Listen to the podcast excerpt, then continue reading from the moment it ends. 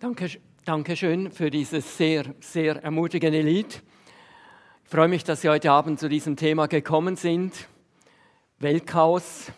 Und man fragt sich ja manchmal, wie wird das weitergehen? Wird die Welt schlussendlich im Chaos enden? Nun, es ist sehr interessant, wenn wir in der westlichen Welt die letzten 50 oder 60 Jahre anschauen, dann war die Stimmung, wie die Zukunft herauskommen würde, sehr, sehr unterschiedlich. In den 60er Jahren und vor allem dann auch noch in den 70er Jahren am Anfang, da herrschte ein ganz großer Zukunftsoptimismus. Das hing nicht zuletzt mit den Hippies zusammen. Flower, Power, Love. Und man hatte wirklich den Eindruck, dass man die großen Probleme der Welt in den Griff bekommt, das Friedensproblem, äh, das Hungersproblem, die Bevölkerungsexplosion und viele, viele andere Dinge. 1973, 74 kam es dann zur ersten Ölkrise. Die Älteren unter Ihnen, die erinnern sich vielleicht noch, so wäre es wenigstens in der Schweiz. Man hat es relativ leicht überwunden und wir erinnern uns noch an die autofreien Sonntage. Gab es das auch in Deutschland? Ah, das war wirklich eine super Sache mit Fahrrädern auf der Autobahn und keine Autos. Und man hat diese Krise relativ leicht überwunden. Ende der 70er Jahre, Anfangs der 80er Jahre kippte dann plötzlich die Atmosphäre und es machte sich ein großer Zukunftspessimismus breit. Es gab damals den Slogan No Future, keine Zukunft, No Hope, keine Hoffnung.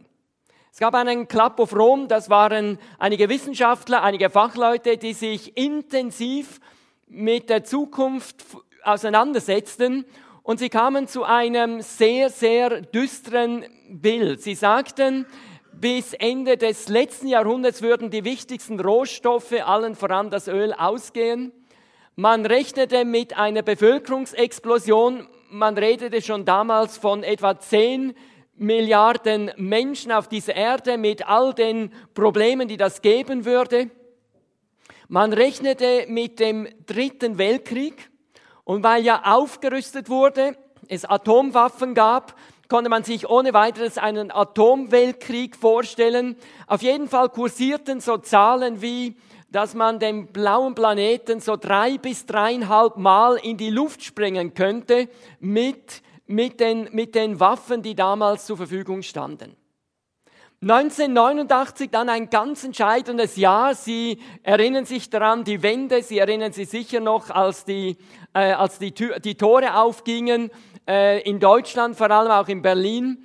Das war schon speziell und man hatte wirklich den Eindruck, jetzt werden wir doch irgendwo eine friedliche Welt schaffen. Man rechnete damit, weil die Sowjetunion war ja aufgelöst, der Kalte Krieg war vorbei, äh, der Kommunismus wenigstens in der Sowjetunion schien überwunden zu sein und ja, man hatte wirklich den Eindruck, jetzt packen wir's ich erinnere mich gut daran, 1990. Das war ein, ein Jahr wirklich mit großer Perspektive. Dann kam der erste Irakkrieg, die Balkankrise, Ex-Jugoslawien und ich denke spätestens seit dem 11. September 2001, Sie merken, ist schon lange her, wissen wir, wir sitzen auf einem Pulverfass. Es könnte jederzeit auch in Europa äh, Terroranschläge geben, gab ja auch schon welche vor vielen Jahren in London, in Madrid, dann vor noch nicht allzu langer Zeit in Brüssel, in Paris und jetzt sicher, das haben Sie auch mitbekommen, in Berlin. Und es könnte jederzeit immer wieder auch Terroranschläge geben.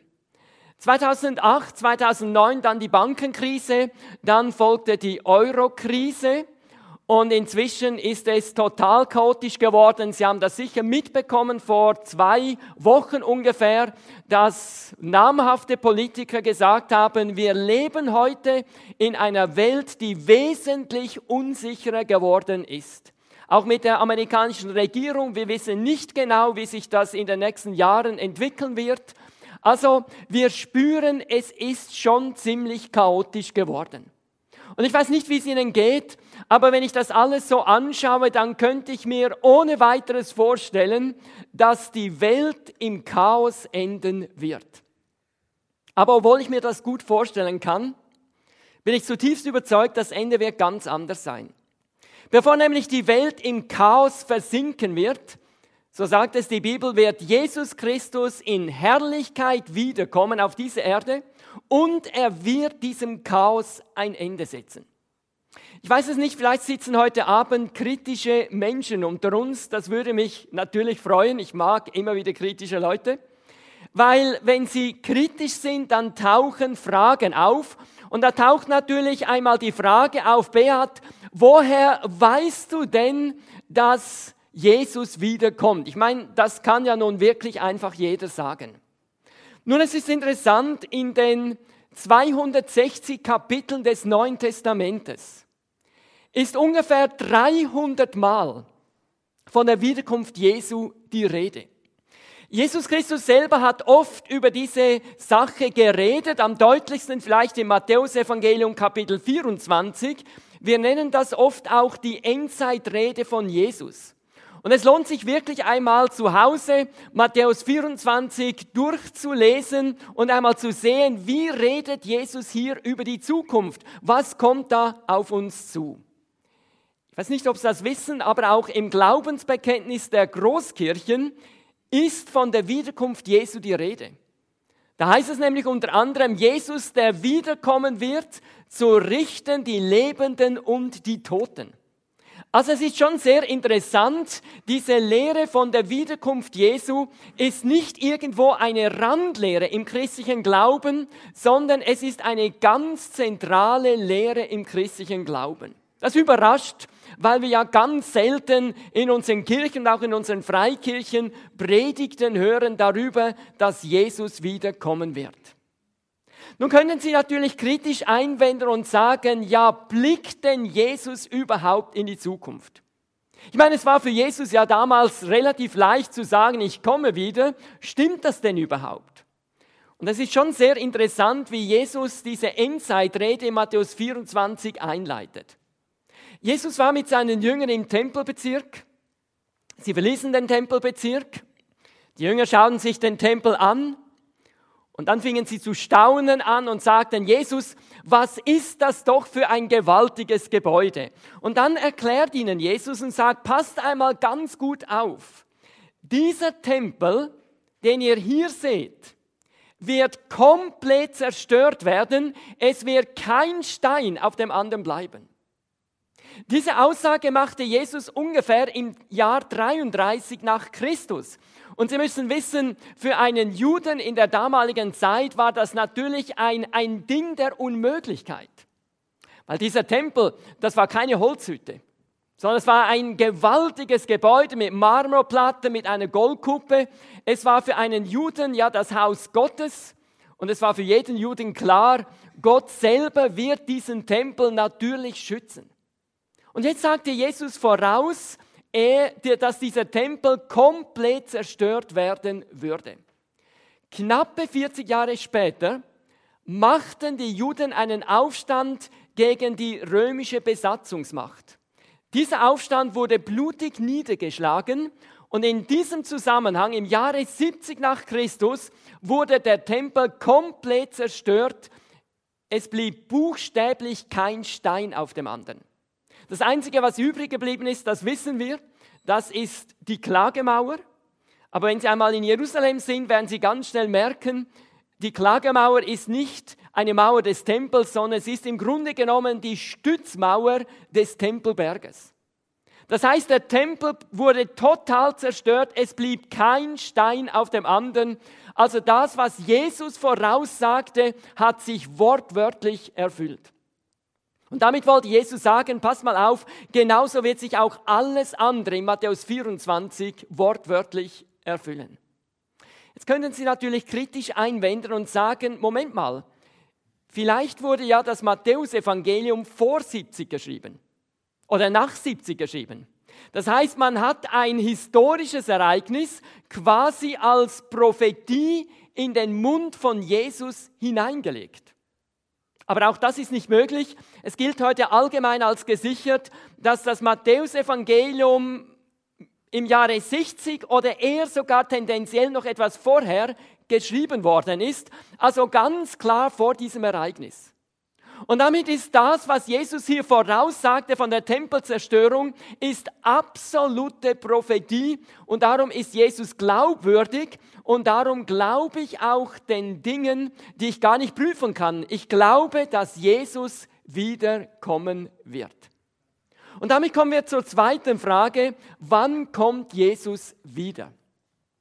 Auf diese Frage gibt uns die Bibel unterschiedliche Antworten. Zunächst einmal sagt Jesus, den Tag und die Stunde kennt niemand, als nur der Vater im Himmel.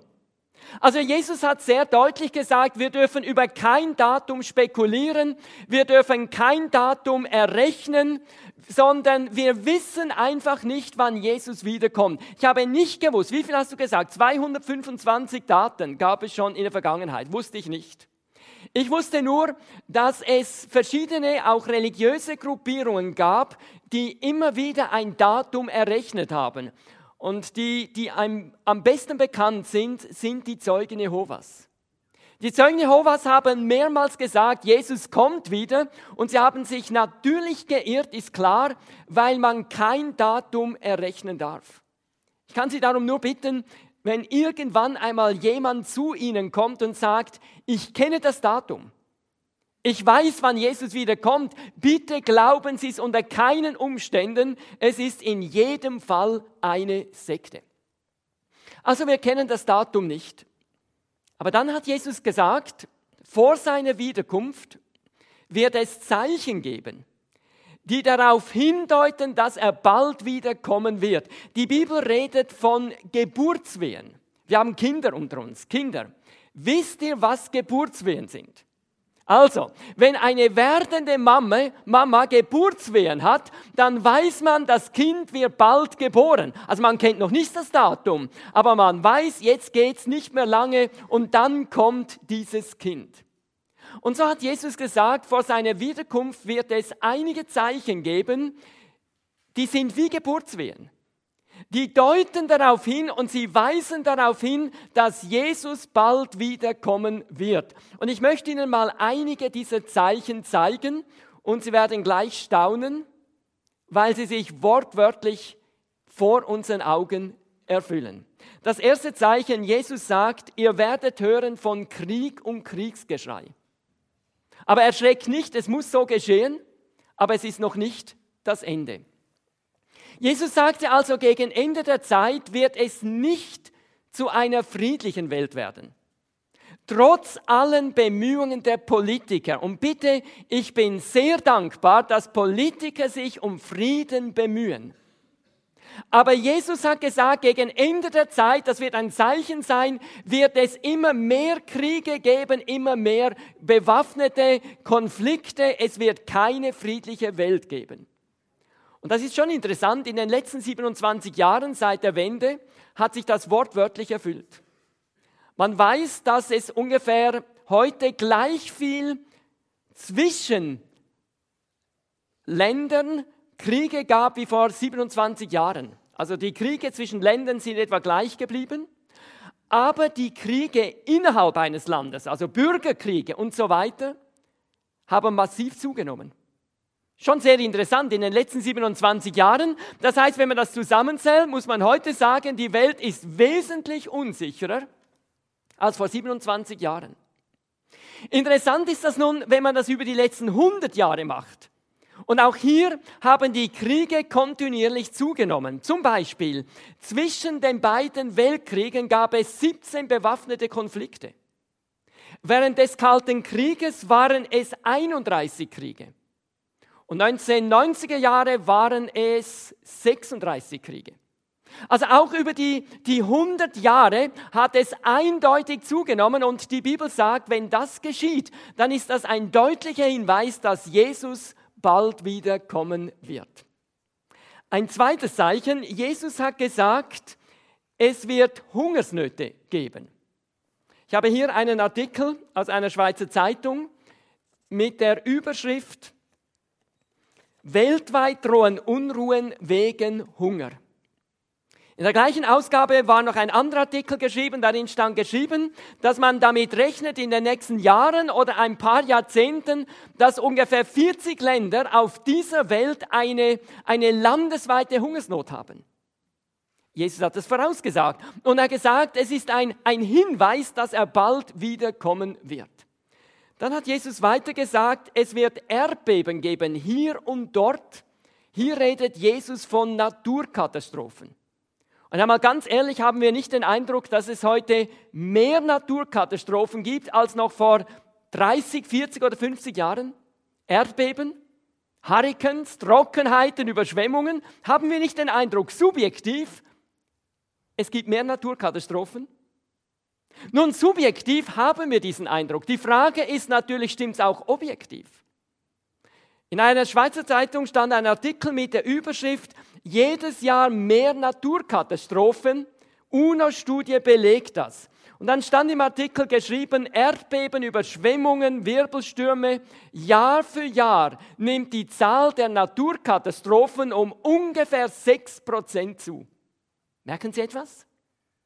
Das, was wir subjektiv empfinden, entspricht auch der Objektivität. Und Jesus hat gesagt, wenn das passiert, dann ist das ein Zeichen, dass er bald wiederkommen wird. Dann hat Jesus gesagt, gegen Ende der Zeit wird es zum großen Abfall kommen vom Glauben. Und sehen Sie, auch das erfüllt sich wenigstens in der westlichen Welt vor unseren Augen. Jahr für Jahr treten in Deutschland Tausende und Abertausende von Menschen aus den Großkirchen aus. Viele Menschen haben eine Patchwork-Religion. Sie wissen, was eine Patchwork-Familie ist. Zusammengewürfelt. Und so haben ganz viele Leute heute eine Patchwork-Religion. Ein bisschen Buddhismus, ein bisschen Esoterik, ein bisschen Christentum, gut geschüttelt. Vor etlichen Jahren war ich mit einem Team von Theologiestudierenden unterwegs. Wir machten einen Einsatz und sie bekamen einen ganz einfachen Auftrag. Sie sollten eine Meinungsumfrage machen. Und da stand unter anderem die Frage, wer war Jesus Christus? Und ich sage Ihnen, ich war so erschüttert, dass zwei oder vielleicht sogar drei Personen gesagt haben, wir haben den Namen Jesus noch nie gehört. Bitte in einer ganz normalen Schweizer Stadt und es waren nicht Migranten, waren keine Ausländer, es waren Schweizer. Jesus hat das vorausgesagt und hat gesagt, wenn das geschieht, dann ist seine Wiederkunft nahe vor der Tür. Neben diesen negativen Zeichen hat Jesus dann noch ein positives Zeichen gesagt. Er hat nämlich gesagt, und das Evangelium wird verkündigt werden auf der ganzen Welt und dann kommt das Ende. Nun ist es schon interessant, wenn man dieses Zeichen anschaut, das Evangelium wird auf der ganzen Welt verkündigt. Wenn wir das letzte Zeichen anschauen, der große Abfall vom Glauben, dann fragt man sich ja ernsthaft, wie geht das zusammen?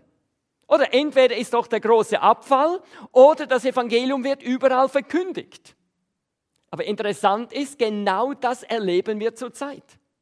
Auf der einen Seite erleben wir großen Abfall vom christlichen Glauben, auf der anderen Seite erlebt die christliche Mission einen Schub in den letzten 30 Jahren, wie es ihn in der Kirchengeschichte noch nie, aber auch wirklich noch nie gegeben hat.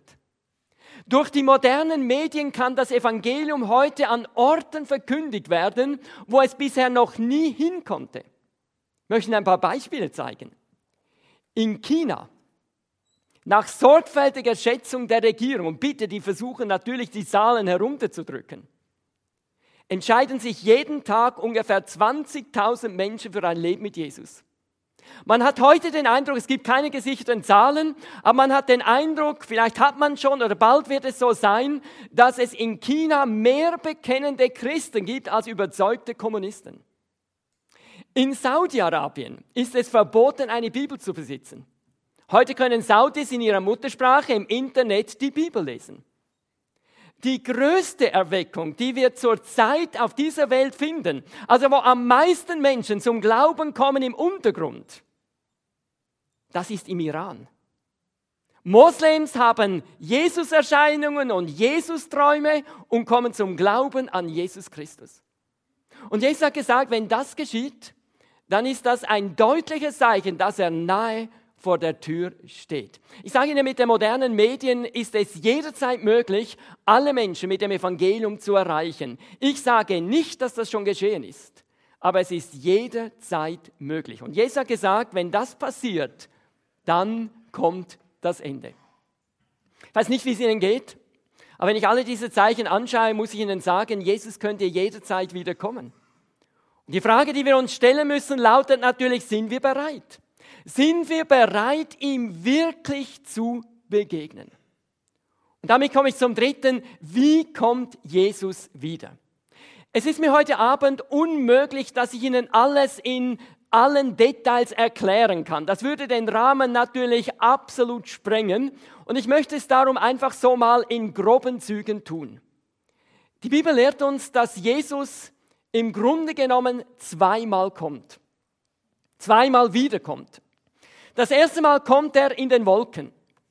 Die Menschen auf dieser Erde sehen ihn nicht. Und dann folgt, wie die Bibel sagt, die Entrückung. Das heißt, die Menschen, die an Jesus Christus glauben, verschwinden dann plötzlich von der Erde. Sie müssen sich das mal vorstellen. Millionen und Abermillionen von Menschen sind einfach plötzlich nicht mehr da. Also wenn jetzt heute Abend die Entrückung stattfinden würde, dann müsste man sich vorstellen, dann wären einfach ganz viele Leute weg und etliche von ihnen würden wahrscheinlich noch da sitzen und ein bisschen schauen, wo sind denn die anderen. Das ist die erste Wiederkunft von Jesus. Und dann vergeht einige Zeit, da geschehen viele Dinge, die möchte ich jetzt nicht ausführen. Und dann kommt Jesus für alle Menschen sichtbar wieder. Er hat es erst gezählt in Matthäus 24, er hat nämlich gesagt, wie der Blitz vom Osten kommt und bis zum Westen leuchtet, so wird sein Kommen sein. Jesus will damit sagen, wenn er wiederkommt, werden ihn alle Menschen sehen. Alle Menschen. Nun gab es schon schlaue Leute, die haben gesagt, ja, aber wie soll das denn geschehen? Ich meine, wir wissen heute, die Erde ist ja rund. Jetzt überlegen Sie einmal, wenn Jesus in Jerusalem auf den Ölberg kommt, wie sehen das die Menschen von der anderen Seite? Na hören Sie mal, das ist doch kein Problem. Das schaffen ja sogar wir. Wenn irgendetwas auf dieser Welt läuft, zum Beispiel Fußballweltmeisterschaft, dann können wir das alle gleich live mitverfolgen. Ja, glauben Sie denn wirklich, dass Jesus das nicht kann? Und jetzt sage ich Ihnen noch ein ganz nettes Detail. Jesus hat nämlich gesagt, wenn er wiederkommt, wird es Menschen geben, die schlafen und es wird Menschen geben, die wach sind. Das hat er zu einer Zeit gesagt, als man allgemein glaubte, die Erde sei eine Scheibe. Aber Jesus wusste, die Erde ist eine Kugel. Weil nur bei einer Kugel können immer gleichzeitig Menschen schlafen und Menschen wach sein. Im Moment sind einige Menschen am Schlafen und wir sind wach. In einigen Stunden schlafen wir und andere Menschen sind wach. Und das ist immer so. Das heißt, wenn Jesus kommt, wird es, wird es Menschen geben, die wach sind und es wird Menschen geben, die schlafen. Jesus wusste das natürlich. Weil er ja der Schöpfer ist. Er wusste ja, die Erde ist keine Scheibe. Das nur wegen der Wissenschaftsfeindlichkeit der Bibel, das stimmt ja gar nicht. Aber das ist nur so ein kleines Detail. Auf jeden Fall, Jesus wird wiederkommen. Und dann wird er diesem Chaos auf dieser Erde ein Ende setzen. Das Erste, was er macht, er wird Satan für tausend Jahre binden. Das heißt, der Teufel hat keine Möglichkeit mehr, die Welt zu verführen. Und das hat natürlich wunderbare Auswirkungen. Am Anfang dieses tausendjährigen Reiches werden sich viele Menschen für Jesus entscheiden, weil der Teufel sie nicht mehr daran hindern kann. Und dann wird Jesus ein Friedensreich aufbauen. Das, was der Mensch nicht geschafft hat, trotz allem Bemühen, schafft Jesus. Es wird keinen Krieg mehr geben, es wird kein Leid mehr geben, es wird keine Schmerzen mehr geben. Es wird einfach alles wunderbar sein für tausend Jahre. Und die Menschen werden die Liebe von Jesus sehen und die Größe und die Herrlichkeit und die Freundlichkeit. Aber dann nach tausend Jahren, so sagt es die Bibel, wird der Satan noch einmal kurz losgelassen.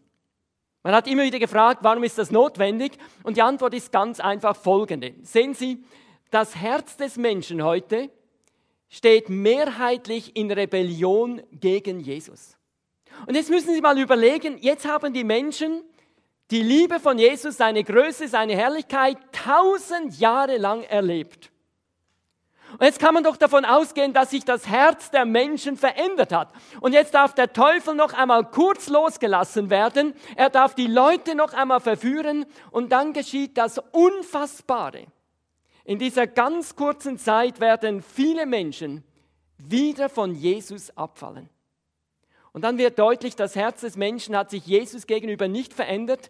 Es bleibt nach wie vor in Rebellion mehrheitlich gegen Jesus. Und dann kommt das Ende. Himmel und Erde werden, äh, werden vergehen. Ein weißer Thron wird aufgestellt werden. Jesus selber wird sich auf diesen Thron setzen.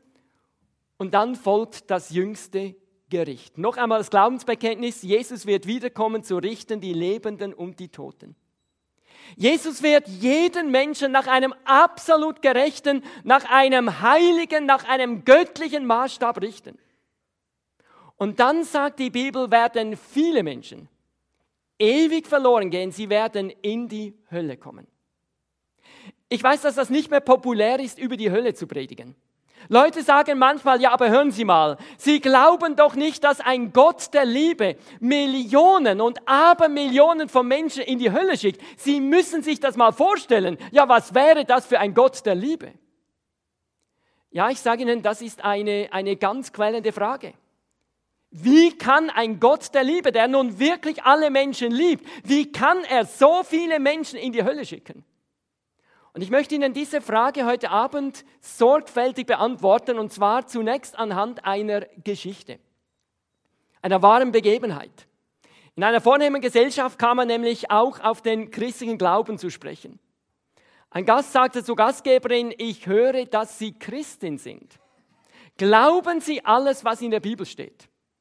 Die Frau antwortete, ja, ich glaube alles, was in der Bibel steht. Der Mann fährt weiter und sagt, und sie glauben, dass es ein jüngstes Gericht gibt. Die Frau antwortet, ja, ich glaube, dass es ein jüngstes Gericht gibt. Der Mann fährt weiter und sagt, und sie glauben, dass alle Menschen, die nicht im Buch des Lebens aufgeschrieben sind, so wie das in der Bibel beschrieben wird, in die Hölle kommen. Glauben Sie das? Die Frau nimmt wirklich ihren ganzen Mut zusammen und sagt, ja, das glaube ich.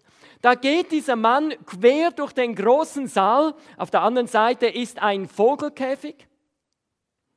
Er öffnet diesen Vogelkäfig, nimmt den Vogel heraus, geht mit diesem Vogel zu einem offenen Feuer, wir nennen das in der Schweiz ein Schmine, und will den Vogel ins Feuer hineinwerfen. Als das diese Frau sieht, ruft sie entsetzt, halt, was, was machen Sie da?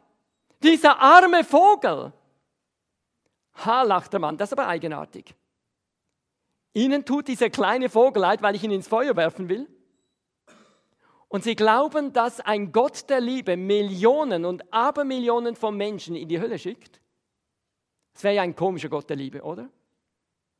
Für einige Augenblicke war es ganz still, aber dann sagte die Frau, sie irren sich. Gott schickt niemand in die Hölle. Da laufen wir selber hin. Und ich sage Ihnen, die Frau hat recht. Ich möchte das jetzt erklären. Die Bibel lehrt ganz klar, dass Gott nicht will, dass ein Mensch in die Hölle kommt. Die Bibel sagt, Gott will nicht, dass ein Mensch verloren geht. Gott will, dass alle Menschen in den Himmel kommen. Die Bibel sagt, Gott will, dass alle Menschen gerettet werden. Aber da gibt es ein ganz großes Problem und das ist die Sünde.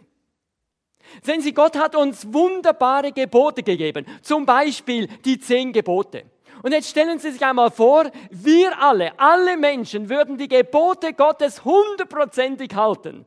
Wir hätten ein Stück Paradies auf dieser Erde. Jedes Mal aber, wenn wir ein Gebot Gottes übertreten, schaden wir der Schöpfung Gottes. Wir schaden anderen Menschen damit. Wir schaden uns selber. Wir schaden dem, was Gott geschaffen hat. Und sehen Sie, genau dafür muss uns ein heiliger, gerechter Gott bestrafen. Er wäre nicht heilig, er wäre nicht gerecht, wenn er das Böse in dieser Welt nicht bestrafen würde. Aber jetzt sage ich Ihnen noch etwas und ich weiß nicht, ob das alle verstehen werden. Gott muss uns nicht nur bestrafen, weil er heilig ist und weil er gerecht ist, sondern er muss uns auch bestrafen, weil er Liebe ist. Wenn er das Böse nicht bestrafen würde, wäre er nicht ein Gott der Liebe. Und jetzt denken Sie mal bitte, denken Sie mal vom Opfer her. Verstehen Sie, wir denken immer vom Täter her. Aber wenn jemand jemand anderem etwas Böses tut und Gott liebt das Opfer, ja, dann muss er doch den Täter bestrafen. Ich möchte das an ein paar Beispielen verdeutlichen. Die Bibel sagt, Ehre Vater und Mutter. Kinder, ist das ein gutes Gebot? Ehre Vater und Mutter. Ja, ist ein wunderbares Gebot. Es bedeutet für Kinder, Teenager und Jugendliche den Eltern zu gehorchen. Als Erwachsene bedeutet es natürlich nicht mehr den Eltern zu gehorchen, aber es bedeutet die Eltern zu ehren und zu achten. Und jetzt überlegen Sie mal, wie viele Eltern leiden darunter, weil ihre Kinder so frech sind, weil die Teenager ihnen so viel Sorgen machen, weil die erwachsenen äh, Kinder sich nicht mehr um die alt gewordenen Eltern kümmern. Und jetzt versetzen Sie sich mal in die Lage der Eltern. Wenn Gott diese Eltern liebt, dann muss er doch die Kinder bestrafen. Oder die Bibel sagt, du sollst nicht töten. Jesus hat einmal gesagt, nicht erst, wenn wir einem Menschen den Knüppel über den Kopf gehauen haben und er tot vor uns liegt, sind wir Mörder, sondern bereits, wenn wir einen Menschen hassen oder grollen oder Aggressionen haben oder Neid oder Eifersucht, sind wir in den Augen Gottes Mörder. Sind Sie schon mal verletzt worden? So richtig? Verstehen Sie, überlegen Sie mal, wenn Sie mal so richtig verletzt worden sind und Gott liebt Sie ja dann muss er doch den Täter bestrafen.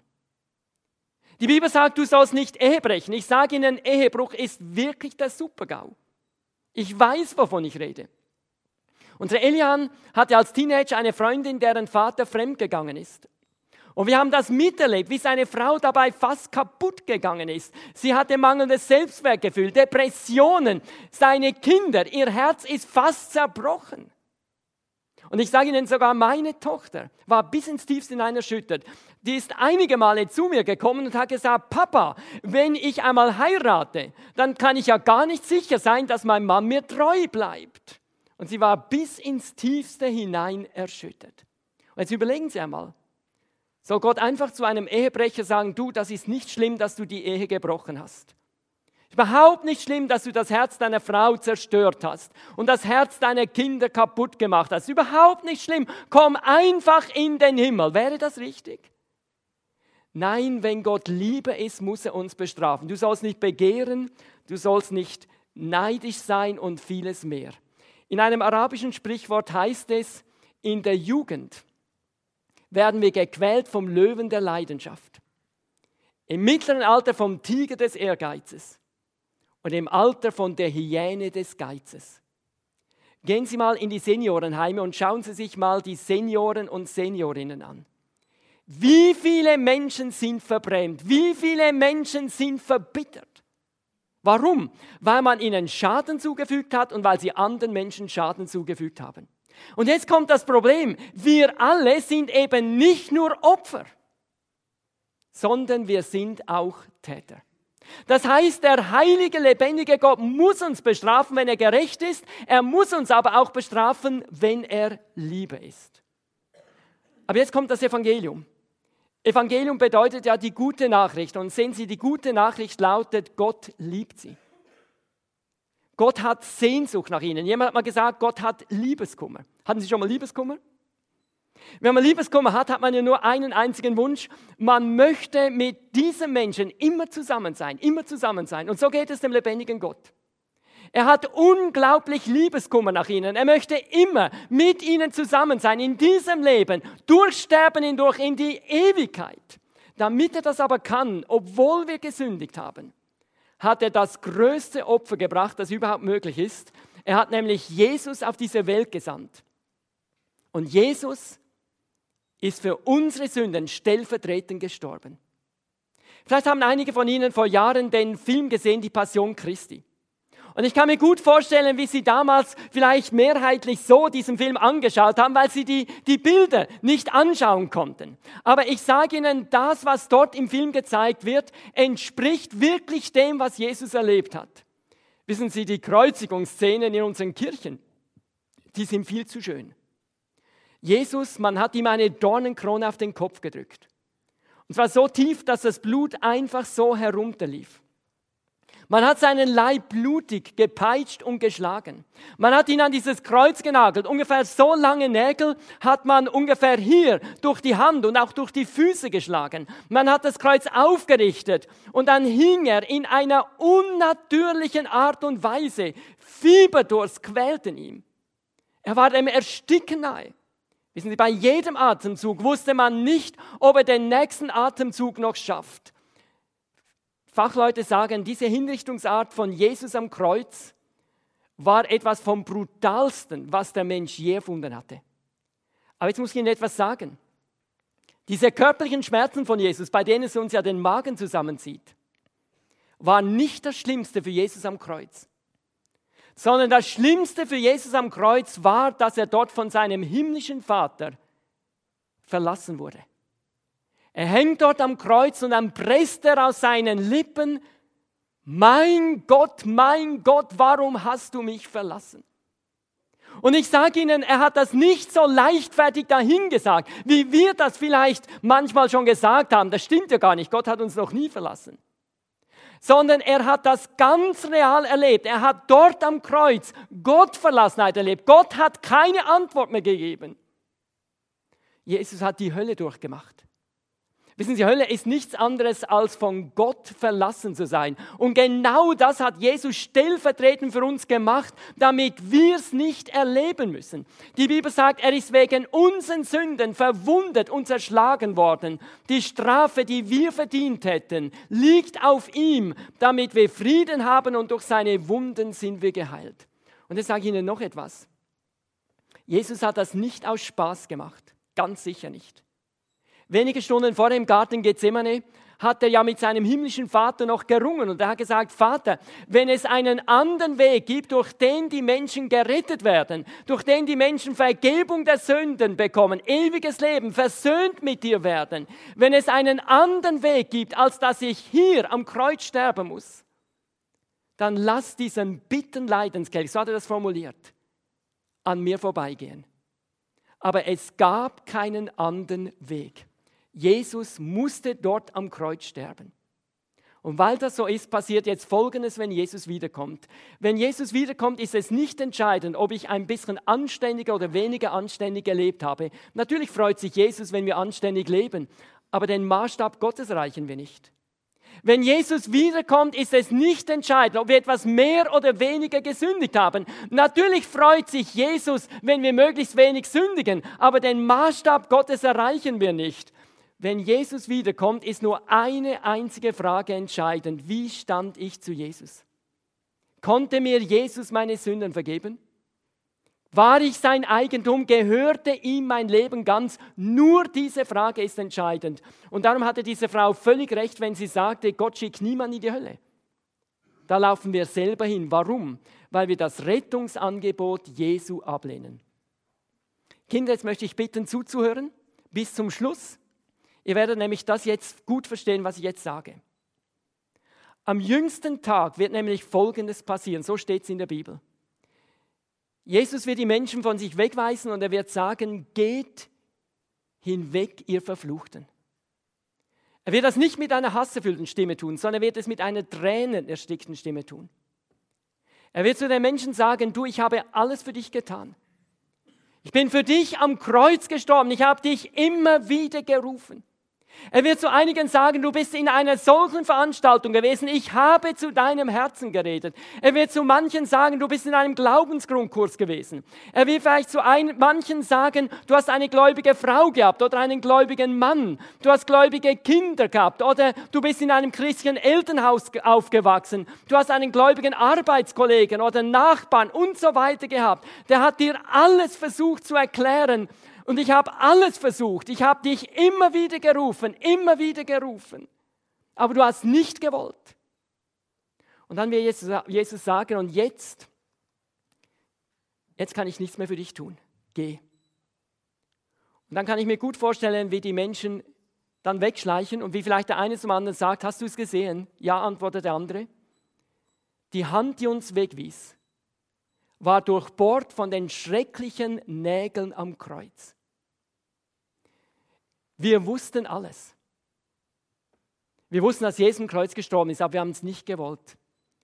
Es geschieht uns recht, dass wir ewig verloren gehen. Darum hatte die Frau recht, Gott schickt niemanden in die Hölle. Da laufen wir selber hin. Noch ist Jesus nicht gekommen, noch haben sie die Wahl, noch können sie sich für Jesus entscheiden. Ein bekannter Referent hat jeweils gesagt, aber jetzt ist ihre Entscheidung entscheidend. Gott hat alles gemacht, aber jetzt ist es ihre Entscheidung und diese Entscheidung ist entscheidend. Es ist wichtig, dass sie sich jetzt für Jesus entscheiden, dass sie zu Jesus umkehren oder wie die deutschen Bibeln das immer wieder formulieren, dass sie sich einmal ganz klar bekehren. Und die Bekehrung besteht aus zwei konkreten Schritten. Der erste Schritt ist, dass ich in einem Gebet zu Jesus komme mit einem demütigen Herzen und ihm einfach mal meine Sünden bekenne, dass ich sie eingestehe, dass ich sie zugebe. Die Bibel sagt, wenn wir unsere Sünden bekennen, ist Jesus treu und gerecht dass er uns die Sünden vergibt und uns reinigt von aller Ungerechtigkeit. Und der zweite Schritt ist, dass wir Jesus in unser Leben einladen, im Glauben. Die Bibel sagt nämlich, alle Menschen, die Jesus in ihr Leben aufnehmen und an ihn glauben, werden Gottes Kinder. Und ich möchte Sie ermutigen, heute Abend mal Ihre Hände zu falten und ein Kontaktgebet zu Jesus zu beten und ihm ungefähr Folgendes zu sagen. Es kommt nicht auf die Worte an, aber in diese Richtung. Herr Jesus Christus, ich danke dir, dass du für meine Sünden am Kreuz gestorben bist. Ich habe gemerkt, dass ich dich nötig habe. Ich brauche Vergebung. Und ich komme jetzt zu dir und ich bekenne dir alle meine Sünden. Und dann zählt man die Dinge auf, die einen belasten. Herr Jesus, ich habe da gesündigt und da und da und da. Bitte vergib mir das. Vergib mir auch die Sünden, die ich nicht mehr weiß. Vergib mir die Sünden, die ich unbewusst gemacht habe. Und dann betet man weiter und sagt, und jetzt, Herr Jesus, bitte ich dich, komm in mein Leben hinein. Mein Leben soll dir gehören. Führe mein Leben von jetzt an. Mach mich zu deinem Kind. Bewahre mich, schütze mich, umgib mich von allen Seiten. Verändere du mich so, wie du mich haben willst. Lass mich nie, nie mehr los. Und wenn ein Mensch so ganz ehrlich zu Jesus kommt, mit einem offenen Herzen kommt Jesus durch den Heiligen Geist in dieses Leben hinein. Dieser Mensch wird ein Kind des lebendigen Gottes, das heißt, Gott wird sein himmlischer Vater. Die Bibel will damit sagen, wir bekommen eine wirkliche Liebesbeziehung zu Gott. In dem Augenblick vergibt er uns alle unsere Sünden. Und vor allem, wenn Jesus dann wiederkommt, dann sind wir bereit, ihm zu begegnen. Aber wir müssen uns einmal für Jesus entscheiden. Sehen Sie, in den 2000 Jahren des Christentums ist noch nie ein Mensch als Christ geboren worden. Das gibt es nicht. In den 2000 Jahren des Christentums ist noch nie ein Mensch durch die Sakramente, ob durch die Taufe oder Kommunion oder Firmung oder Konfirmation Christ geworden. In den 2000 Jahren des Christentums ist noch nie ein Mensch in das Christsein hineingewachsen. Auch das gibt es nicht. In den 2000 Jahren des Christentums ist noch nie ein Mensch durch Kirchen oder Freikirchenmitgliedschaft Christ geworden. Sondern in den 2000 Jahren des Christentums sind nur Menschen Christen geworden, die sich einmal klar und eindeutig für Jesus entschieden haben. Haben sie es gemacht? Wenn nein, möchte ich Sie fragen, sind Sie heute Abend bereit, zu diesem Jesus zu kommen, der aus Liebe zu Ihnen für Sie gestorben ist? Der auferstanden ist, der lebt, der wiederkommt, aber dann nicht mehr als Retter, sondern als Richter. Wissen Sie, wenn Jesus wiederkommt, dann werden viele Menschen dabei sein, von der ganzen Welt. Es wird weiße Menschen dabei haben, es wird farbige Menschen dabei haben, von allen Kontinenten. Überall werden Menschen dabei sein. Es werden Menschen dabei sein, die waren ganz arme Schlucker. Es wird Menschen dabei haben, die waren so sozial in der Mittelschicht. Es wird auch reiche Menschen dabei haben.